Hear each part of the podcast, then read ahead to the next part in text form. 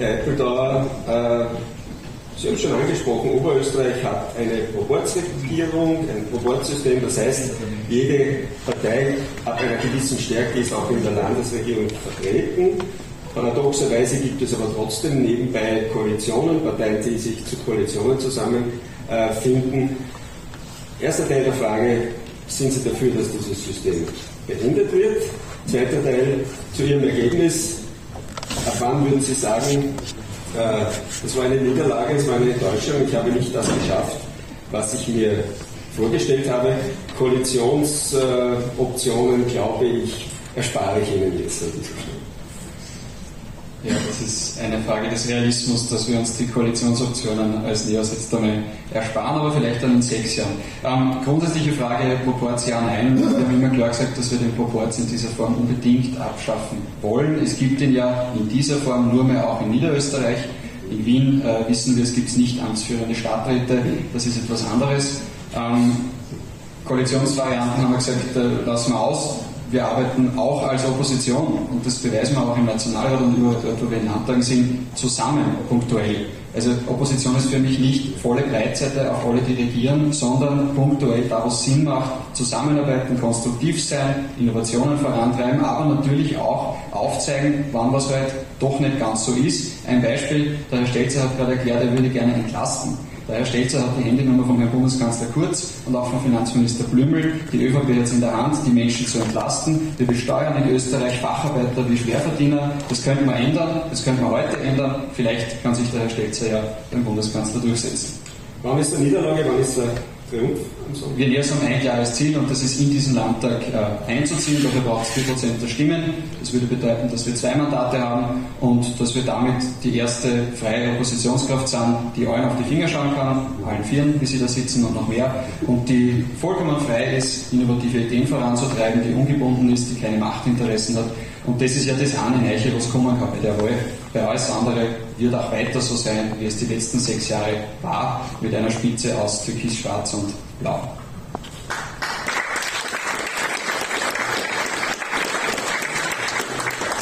Um die Antwort so viele Stimmen wie möglich äh, zu verhindern, auch an Sie die Frage, wo ist die Schmerzgrenze, wo würden Sie sagen, also bin ich enttäuscht. Die zweite Frage, was äh, streben Sie nach der Wahl an? Also es ist eh schon relativ deutlich herausgekommen heute und nein?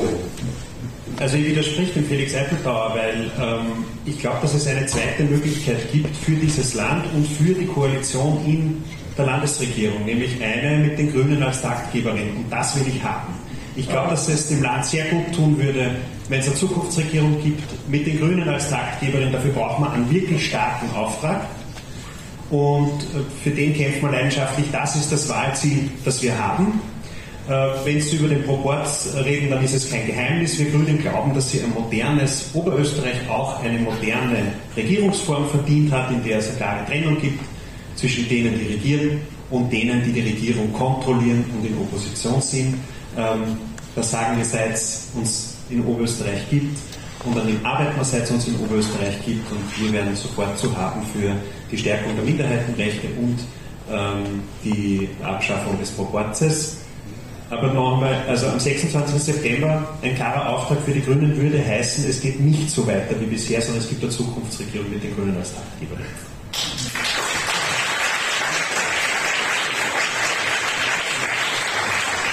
Ich glaube, das war jetzt der Proports-Nein-Flügel. Jetzt arbeiten wir uns ein bisschen in die andere Richtung. Äh, Landesrätin Birgit Gerstdorfer.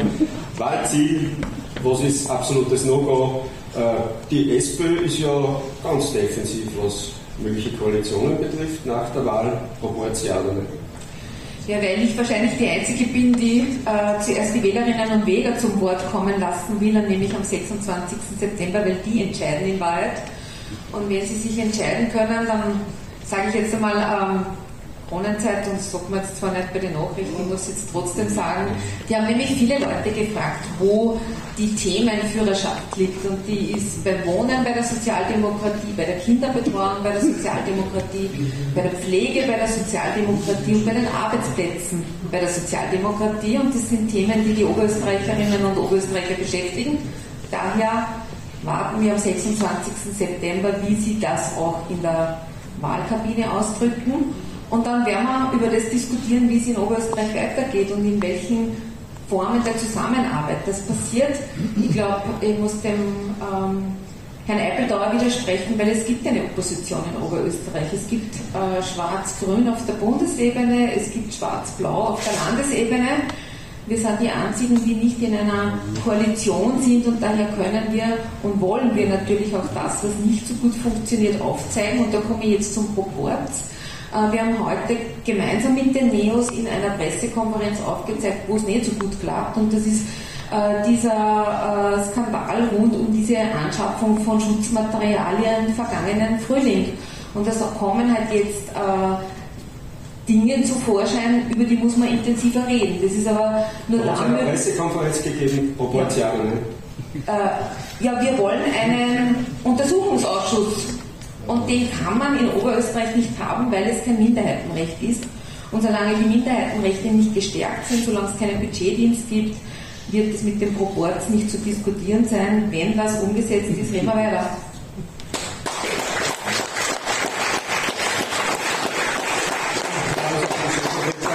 Proporz ja oder nein? Die Antwort kenne ich, glaube ich, aber Koalition, weiter Fortbestand. Und ich habe mal gelesen, 20% Marke zu ihrer Grenze. Erstens einmal haben wir in Oberösterreich kein Proporz, sondern ein Konzentrationsregierungssystem, übrigens zum Teil wie die Schweiz. Wenn Sie die Wirtschaftsdaten vergleichen und viele andere Daten, dann müsste ich die Frage jetzt stellen, was ist denn in den Bundesländern besser, wo es keine Konzentrationsregierungsmodelle gibt. Ich möchte es einfach einmal nur wissen. Und die Aufgabe, die Regierung zu kontrollieren, obliegt den Abgeordneten. Und ich denke, dass äh, die grünen Abgeordneten ja doch auch ihr Interpellationsrecht wahrnehmen. Also ich erlebe das im Landtag, dass das auch wahrgenommen wird und wir nehmen es auch wahr. Also diese Diskussion, also rechtsphilosophisch und lassen wir es dabei.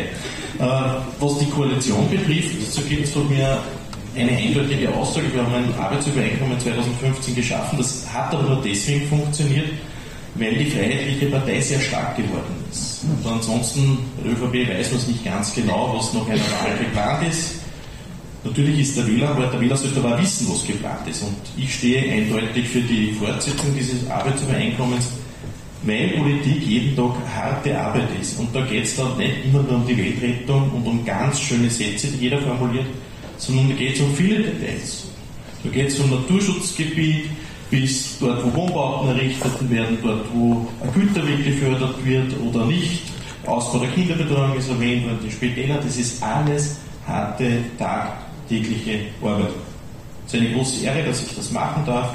Wir haben gezeigt, wir setzen uns durch für vernünftige Dinge in die Integration. Auch ein Thema haben Sie heute gemieden, verstehe ich natürlich auch, dass sie das tun, aber es ist nicht so, dass wir die Probleme nicht hätten in dem Land. Aber Nein, das war nicht, das wäre nicht so. Und wir haben auch gezeigt, wir haben eingeführt die Vergabe an Wohnungen Deutschkenntnisse zu hat jeder gesagt, das funktioniert nicht, bin ich auch oberlehrerhaft belehrt worden von allen. Ich glaube, die Medien waren ein bisschen erschrocken, dass das doch geht. Und so werde ich weiterarbeiten. Punkt für Punkt. Sozialhilfe neu, Mindestsicherung neu. Also die Integration ist uns auch wichtig, weil wir ja ein Hotspot sein wollen für Innovation, für Frieden, für Freiheit und für Sicherheit, aber nicht für jene, die in unser Land kommen und in erster Linie äh, sich denken, da kann man auch vom Sozialstaat ganz gut leben. Das habe ich jetzt unbedingt auch noch einmal anbringen müssen, weil man so tut, auch in der Medienwelt mittlerweile, als würde es diese Probleme alle nicht mehr geben. Ich finde ehrlich gesagt ein bisschen unfair, dass wir über das Thema nicht gesprochen haben.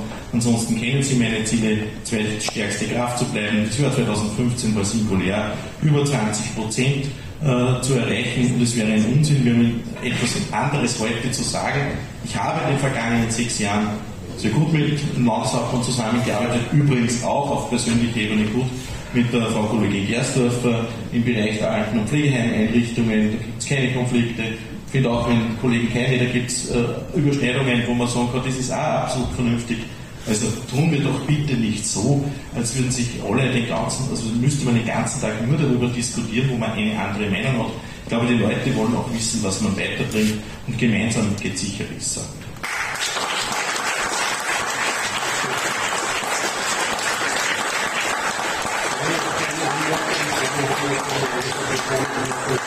Sie hätten natürlich eine offene Frage gehabt, wo ich vorher sogar das Thema Zuwanderung angeführt habe. Sie hätten da sagen können, das ist uns besonders wichtig, die kommenden sechs Jahre, nur der Vollständigkeit haben. Herr Landeshauptmann.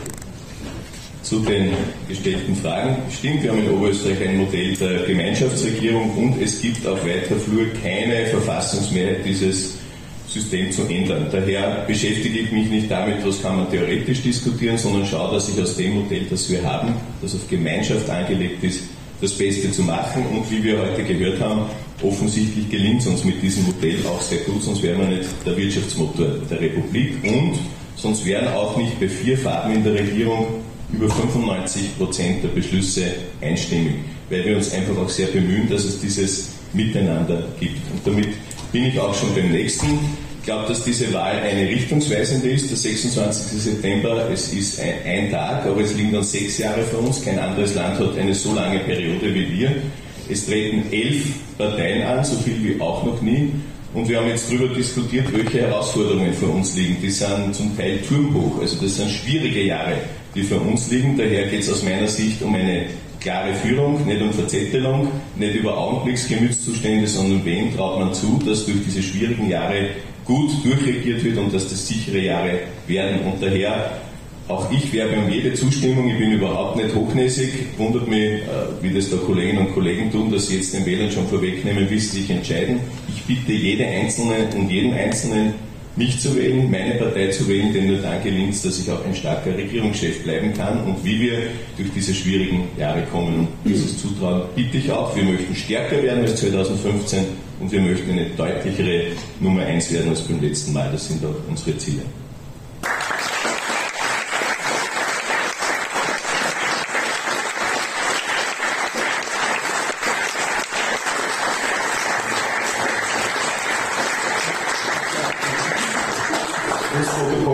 Ziele, eine Koalitionspräferenz äh, hat man uns noch nicht verraten. Ich bedanke mich trotzdem bei allen heute für Ihre Zeit, wünsche Ihnen eine spannende letzte Woche. Danke Ihnen, äh, dass Sie hier bei uns gewesen sind und äh, wünsche uns einen sachlichen, spannenden Endspurt im Wahlkampf. Vielen Dank.